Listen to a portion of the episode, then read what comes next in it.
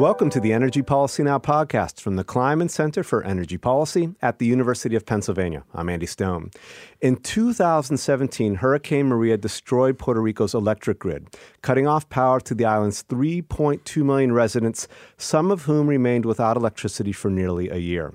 The hurricane added to a list of hardships faced by Puerto Ricans who had endured a decade of economic recession that led the island to bankruptcy and, in 2016, to the establishment by Congress of an independent management board to guide the rebuilding of the island's economy.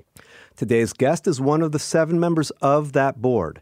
David Skeel is the S. Samuel Arsht Professor of Corporate Law at the University of Pennsylvania Law School and a member of Puerto Rico's Financial Oversight and Management Board.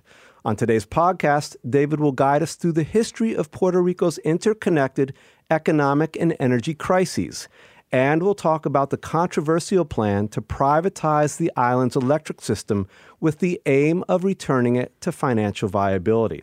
It's a plan that many in Puerto Rico worry will fail to address a history of utility mismanagement and corruption, as well as the need to develop an electric grid that will be more resilient in the face of future hurricanes. David, welcome to the podcast. Thanks for having me. So, you are one of seven members of Puerto Rico's Financial Oversight and Management Board, which was established by Congress to begin the process of rebuilding Puerto Rico's economy. Could you tell us about your role and the board's mandate? Absolutely. As, as you just mentioned, uh, the Oversight Board was created by Congress. It was created on June 30th, 2016, and there was an elaborate process for picking the seven members of the Oversight Board. That was finalized at the end of the summer, the end of August 2016, and when all the smoke cleared, I was one of the seven members of the uh, the Oversight Board. Simply put, we have two major responsibilities that, that we were given as part of the legislation. Leg- the legislation is called PROMESA, which means promise in Spanish. Two major responsibilities. The first is to put in place five year, five or more year fiscal plans for Puerto Rico. And, and once that fiscal plan is in place, Puerto Rico's budgets have to conform with the plan. Puerto Rico essentially can't do anything that's inconsistent with the fiscal plan. So the first thing was to put in place fiscal plans to try to help Puerto Rico get its financed finances balanced again. Second responsibility is to restructure the debt. Prior to 2016, Puerto Rico had no way to restructure either its debt as a commonwealth or the debt of any uh, of its public corporations. Promesa uh, gives what looks like a bankruptcy option. It's very similar to municipal bankruptcy. Um, and our task, second task, is to use that as necessary that's what we've been doing. Um, so, both with respect to Puerto Rico itself and its uh, public instrumentalities, its public corporations. One of the most important of which is the energy company PREPA. Um, we we've been doing both of these things. We've put uh, fiscal plans in place, and at this point, they are both in what's loosely called bankruptcy. Technically, it is Title Three, Roman numeral three of PROMESA. So, Puerto Rico's economy entered a long recession beginning in the early 2000s. What caused that long decline? What caused that long decline is a very complicated story, but a relatively accurate version of it can be distilled to something close to a soundbite. And the, the soundbite is Puerto Rico had a tax break that had attracted pharmaceutical companies and other light technology to Puerto Rico. It was Section 936 of the tax code. That was phased out starting in, in uh, 1996, phased out from 1996 to 2006. Not coincidentally, the recession started about 2006. What happened is Puerto Rico lost a major source of revenues. And rather than cutting back their government to adjust to the new reality, they plugged the hole with debt. Uh, they they uh, ratcheted up the amount of borrowing they were doing, and the result was a mess. And um, and there are other things going on as well, but that really is the heart of what caused the recession. So, how did the recession contribute to the decaying of Puerto Rico's electric system and the vulnerabilities that were that were so exposed by Hurricane Maria? Well, the simple answer is that because of the the financial pressures that PREPA faced, just as Puerto Rico as a whole faced, they really underinvested in maintaining the grid and maintaining the system. And so, even before PROMESA, a year before Hurricane Maria. Hurricane Maria was in fall 2017, a year after uh, PROMESA and the Oversight Board were put in place. Even before all of this, uh, the grid was in terrible shape. There were regular blackouts. In fact, the very first public meeting we had after the um, after the board was put in place, there were blackouts the day of, of the public meeting. So the grid really was a mess.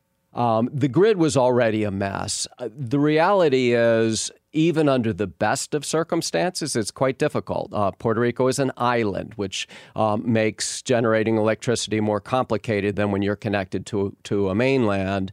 Uh, it is an island that has mountains in the middle, it has rainforests. Uh, as uh, PREPA evolved, the generation was produced in the south. Most of the demand for electricity is in the north.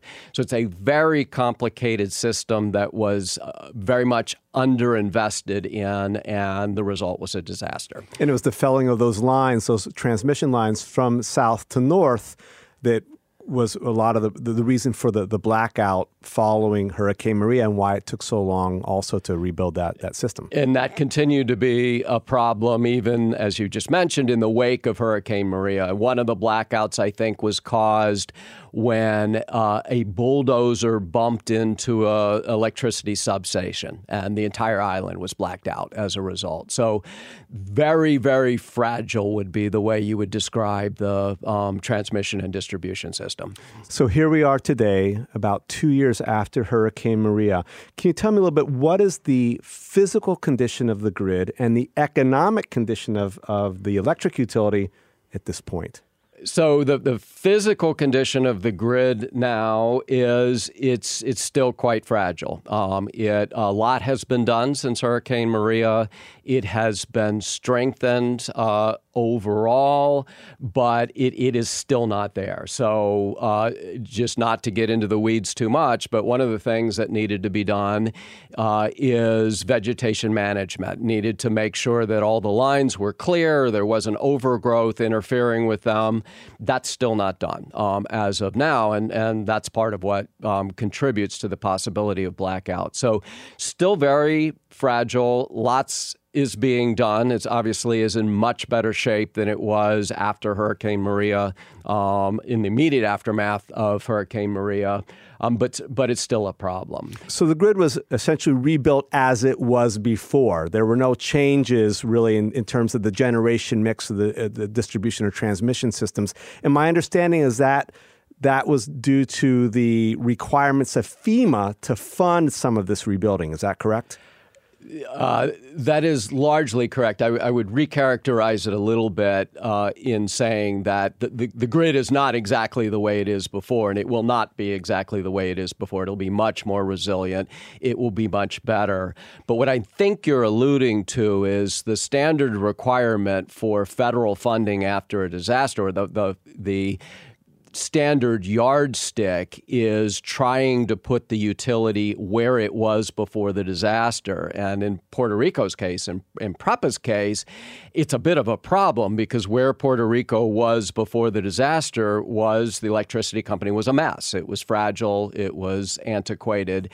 And so that has been a complexity that you, you can't get federal money generally to create a different grid. You can get federal money to recreate the grid you had. And that has been one of the obstacles going forward. As I said, the end result is going to be much more resilient, much better, but it won't be as completely different and modernized as, as one might do if you were drawing truly on a blank slate. Mm-hmm. So, what's PREPA's economic situation today? So, the economic situation that PREPA is in is is dire um, and was dire back when the oversight board was put in place in 2016.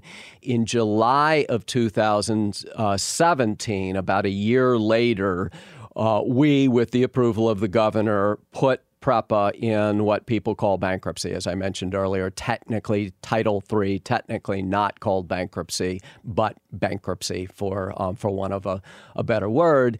And so uh, we have been trying to renegotiate their debts ever since then. And I say we because, with respect to the bankruptcy process, the oversight board is the debtor. With respect to running PREPA, deciding what to do with PREPA, the government and PREPA are, are in charge of that. But we are the debtor. The oversight board is the debtor in bankruptcy. And so we have been trying to restructure the debts. In early 2018, uh, Puerto Rico's then governor, Ricardo Rosselló, put forth a plan to privatize the utility, which is what we're talking about here. And that plan is now being considered by the island's legislature. What are the main points of the plan and, and what exactly will be privatized? It's a key question. The, the focus of the plan is to treat the transmission and distribution on the one hand a little differently than the generation um, on the other hand. With the transmission and distribution, the idea is to bring in a private operator. So it, it won't be truly privatized in the normal sense of that word. It will be privatized only in the sense that a private operator will come in to manage um, the utility that process is underway. There is a uh, an auction process, a bidding process to choose a concessionaire to be the private operator for the transmission and distribution. The other part of the equation is the generation. With the generation, there there still are a lot of variables in play, but what it looks like will happen is some of the generation capacity that, that currently exists will remain with PREPA. Um, and so the, the private operator will operate it, but it still will be owned by PREPA. Um, some of the generation will be privatized um, so that some of the assets will be sold, uh, either sold or a concessionaire, a private operator will be brought in to operate them. Um, so the second, second bucket of generation assets is the ones that will be in some way privatized or privately run.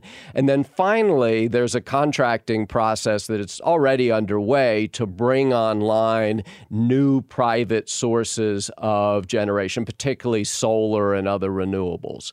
How is privatization, specifically the outcome of privatization, expected to improve the operation of Puerto Rico's electric grid? Well, what we started with was, uh, or what Puerto Rico started with and PREPA started with is a utility that had been mismanaged for decades, was a complete mess, um, and uh, was not providing either reliable or inexpensive electricity. Um, the governor believed when he announced this plan, and the oversight board completely agreed with him, that bringing in a, a private operator uh, could dramatically improve the performance of PREPA. You know, obviously, you've got to bring in the operator, the operator has to work out. But the conclusion was PREPA really couldn't be fixed by putting a few band aids onto the existing operation. What needed to be done is to bring, bring in somebody from outside who has effectively run a utility and, uh, and, and hand over the keys, in a sense, to that, um, to that operator, to that concessionaire, although PREPA will continue to own the, the transmission and distribution assets at the least. You know, I just wanted to characterize the the electricity, the generation mix in Puerto Rico just for a moment, just for listeners.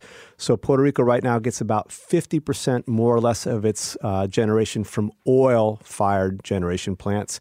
And solar on an island which is obviously awash in sun is only single digits, maybe 2% of the total generation capacity of the, of the island at this point. Now, PREPA has eight billion dollars in debt. Okay. Actually, ten billion. Is it ten billion? and the numbers I saw is the whole whole island has what seventy plus billion dollars in debt. So PREPA is ten percent or more of the total debt of the of, of the of the island. How does the plan expect to pay off that debt? How does the privatization plan? The privatization plan, excuse me, yes. The the way it expects to pay it off is ideally, what's going to happen is the debt will be restructured. Uh, PREPA will not be responsible for paying 100 cents on the dollar for that debt. They're not capable of paying uh, 100 cents on the dollar for that debt. It'll be restructured. Um, the restructured debt will be converted in or will be repaid as what's referred to as a transition charge, which will be included in the price of electricity to, to ratepayers.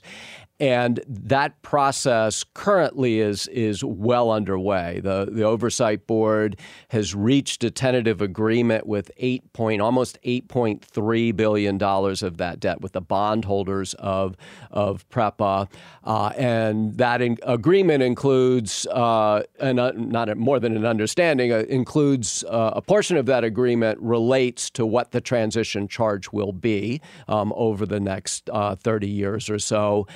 Um, it's very important to get that in place because any concessionaire or operator that comes in is going to want to know what they're responsible for in terms of debt. And so there's, there's a little bit of a chicken and the egg problem. Um, it's hard to know how to restructure the debt until you know what PREPA is going to look like 10 years from now, which hopefully will Im- include a, a, private operator. Um, on the one hand, but on the other hand, uh, a private operator is going to want to know with certainty what the cost of that old debt is going to be. And we're right in the middle of that right now. We're um, we're trying to to persuade the court to approve the deal we've reached. There's a trial. There will be a trial on the proposed agreement on the debt in, in January. Uh, the governor and the um, P3, the Public Private Partnership Authority, are negotiating and, and holding this auction to try to choose an, an operator. That's going forward on roughly the same the same timeline. So all, all this is coming together at at the same time. Yeah, I wanted to go back to a point that you you mentioned earlier briefly, and in my understanding is that while the FOMB, that's your the body that you're with, uh, its role is to provide oversight in Puerto Rico's economic recovery. It has not been granted, the FOMB has not been granted active oversight of the utilities private privatization or debt restructuring that we were just talking about. Those decisions, again, are being made by PREPA itself, along with the P3 authority that you just mentioned. So the FOMB doesn't have oversight of potential financial transparency issues that have long been one of the major root problems that, that has had to deal with. Are we going to see more of the same with this lack of direct oversight? So the short answer is no. And I have to back up and push back on a couple of things or clarify a couple of things you said. One is um, we do, the oversight board does have, have authority over the debt restructuring process. Um, we, we, we do want to work with PREPA and we want to work with the, with the governor on that, but we are the debtor in, in bankruptcy. And so we are the ones that sign off on the restructuring. We do not have control over PREPA itself, as you said, and, and we learned just how true that is to our chagrin after Hurricane Maria. After Hurricane Maria, was clear PREPA was a disaster. The Oversight Board decided we needed to do something dramatic. We proposed that a chief transformation officer be in, put in place that would be somebody responsible to us.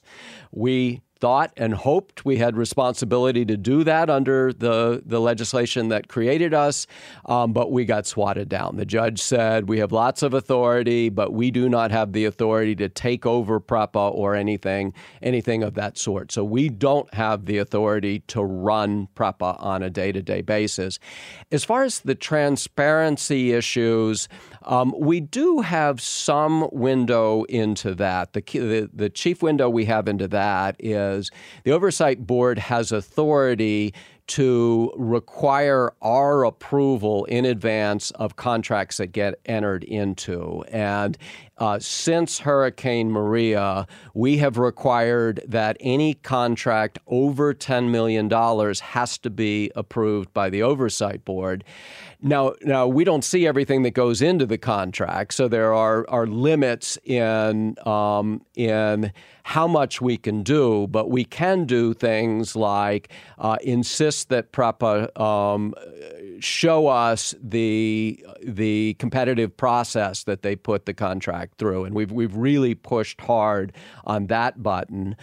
PREPA itself is is finally starting to move on that as well. There there were some some ugly contracts entered into after Hurricane Maria, but the PREPA board is now putting in place a more uh, state of the art procurement process that does require competitive bidding.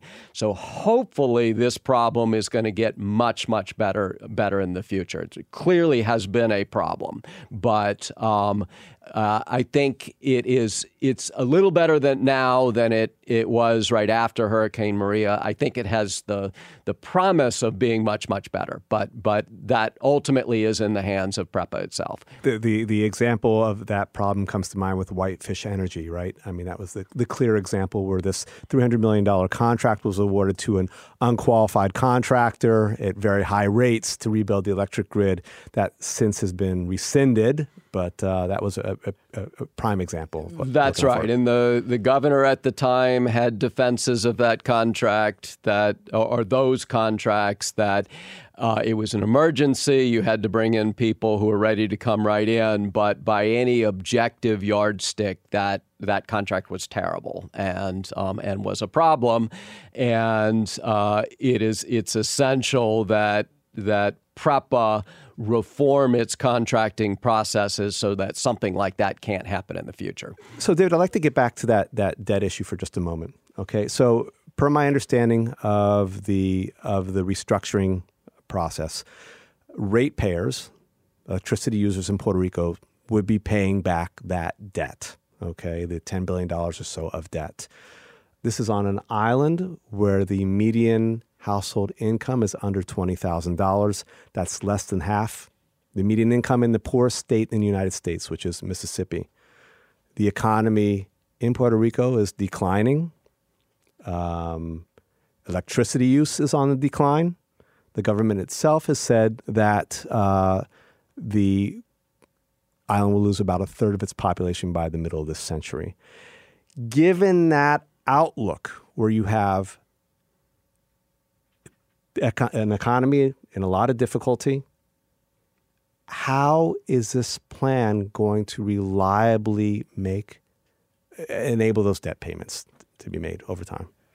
I think the key question to ask is is what are we comparing this transformation to? So when you look at it uh, without any comparison, you say all the things that you just said. The the electricity cost is um, is too high. Um, it is it's uh, it, it's it's double high. the U.S. rate. It's double the U.S. rate. It, it is important to keep in mind that Puerto Rico is an island, and islands are, are more expensive. So if you look at Hawaii, uh, it's I doubt it's double the Hawaii um, the Hawaii uh, rate for electricity, but it is it is very high. But the question isn't how does this plan compare to to zero? The question is how does this compare to the other alternatives? And we've looked into that and asked the question if you just fix the existing electricity company, what is Puerto Rico's electricity cost to its ratepayers uh, likely to look at?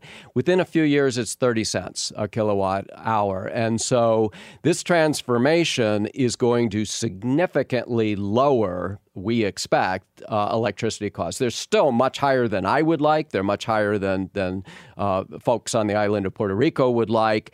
But they are, if the transformation succeeds, they will be much less than than what they would be in its absence. In its absence, electricity comp- uh, prices might be more than thirty cents a, a kilowatt hour as part of this transformation, our expectation is that the generation mix will be um, will be changed quite a bit. Uh, and you mentioned earlier that there's a huge reliance on fuel oil at this point, which is really unfortunate. It's really um, is really expensive. Our expectation is that uh, in just a few years, by uh, 2024, the end of the current fiscal plan, the reliance on fuel oil will be on, in the neighborhood of 9% of the generation rather than 50% of, of the generation. So again, if if you're comparing the electricity rates to zero, what this transformation hopes to bring will look terrible. If you're comparing it to any other realistic alternative, it looks really good, and hopefully PREPA can make it better. If if PREPA can step up some of the operational reforms they're trying to um, to engage in, it, it, it might shave a little bit off that electricity cost. And to come back to the earlier question, how will PREPA's heavy debt be repaid given projections for declining population and electricity demand uh, in Puerto Rico? I'm glad you went back to this question because it, it reminds me of something I should have mentioned about the debt deal that didn't, and that is all of the risk of the debt deal is on the creditors, it's not on the ratepayers. One of the key components of the debt deal is there is a fixed transition charge to take account of the cost of repaying the debt. Uh, and that that fixed transition charge essentially cannot go up. It is capped. Prior to this debt deal, the the cost of repaying debt was not capped, and so it could go through the roof, and the electricity prices could could get to 30, 35, 40 cents a kilowatt hour. Under this deal, it is capped. Uh, the, the transition charge starts at 2.7, a little over 2.7 cents a kilowatt hour, and then it goes up over the life of the plan to a high of 4.5 cents. At each stage, it is capped at those levels and it cannot go any higher. So the debt isn't free, it does have to be repaid, and it, it will affect electricity prices but there there's no adjustment if uh, if for example, demand just fell through the floor, and, and there were very little of these payments coming in because people just weren't using electricity. That risk is all on the creditors. They will eventually get repaid, but they'll only get repaid when that demand is is there. So it's it's a very very important safeguard, a a cap on how much of this can be how much of this cost of the old debt can be put in anybody's electricity bill at any point in time. Are there any protections being offered to the concessionaires who will operate this system in the future against falling electricity demand? In a sense, there are. The con- concessionaire agreement we're expecting to look very much like standard concessionaire or private operator agreements. And the way the, the concessionaire gets paid is they get paid a fee plus a possible bonus, a performance bonus if they meet specified metrics. So in a sense, they're they're protected to some extent against falling demand as well. So the the, the real cost of falling demand, if it would be to fall significantly, is on the old creditors. Um, the concessionaire doesn't really face it, and ratepayers don't face don't face any risk of falling demand. They, they do have to pay the cost of the transition charge um, over over the life of those obligations, but it doesn't go up if demand falls.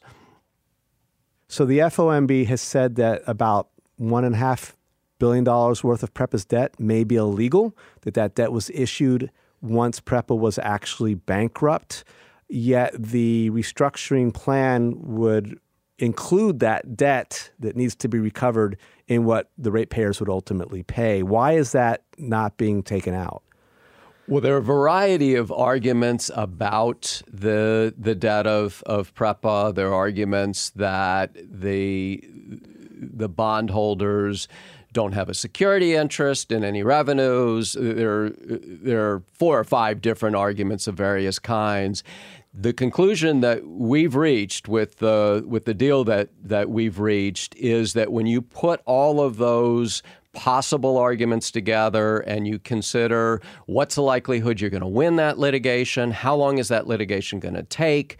Uh, the deal that we have arrived at is is a very good deal. Um, you know, I wish we could have uh, made an even better deal, but it is it is, in my view, a good deal, and it provides one of the the chief benefits of it is not only does it restructure the debt, but it provides certainty about what that debt is, which we believe is essential to the transformation process. So, in a perfect world, you know, you you could. Uh, you could pursue the litigation that, that you're going to win if you knew what the judge was going to do. But in a real world, you have to make calculations about what are the probabilities you're actually going to win those arguments.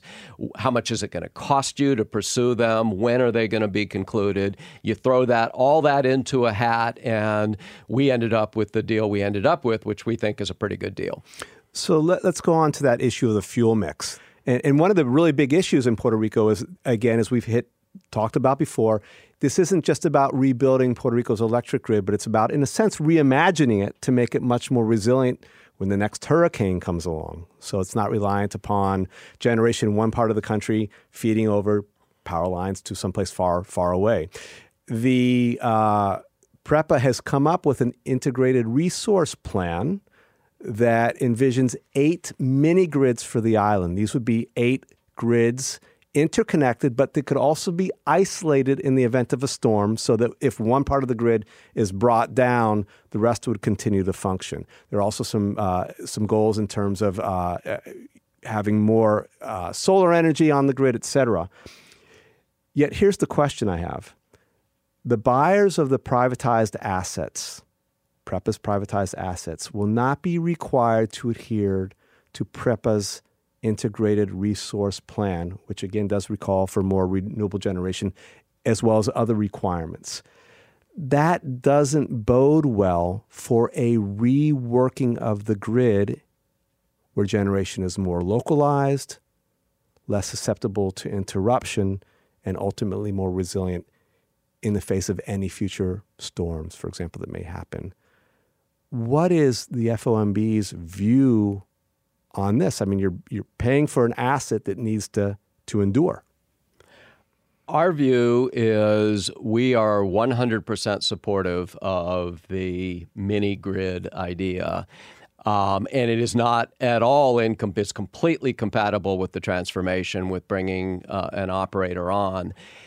It is important to note that creating this mini grid, this eight grid system is expensive. And realistically, it's probably not possible without some federal funding to, um, to, to help make it happen.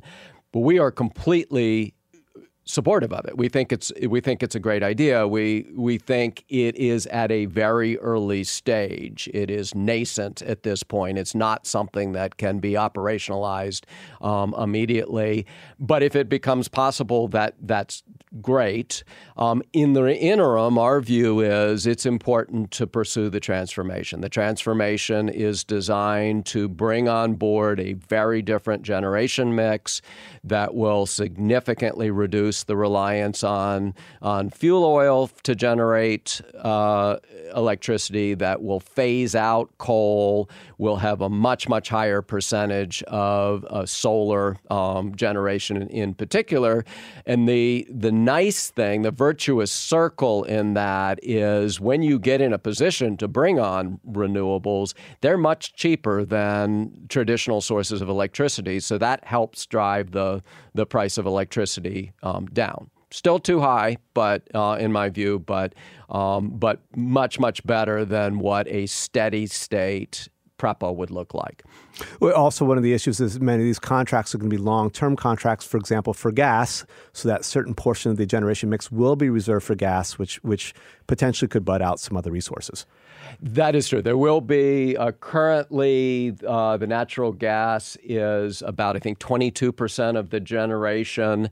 We anticipate, and PREPA anticipates, as this is in the IRP proposal, that that will go up a bit, so that uh, in the next five years it'll go up to about 35 percent of of the generation, and that that likely will be a significant source of generation going forward as well.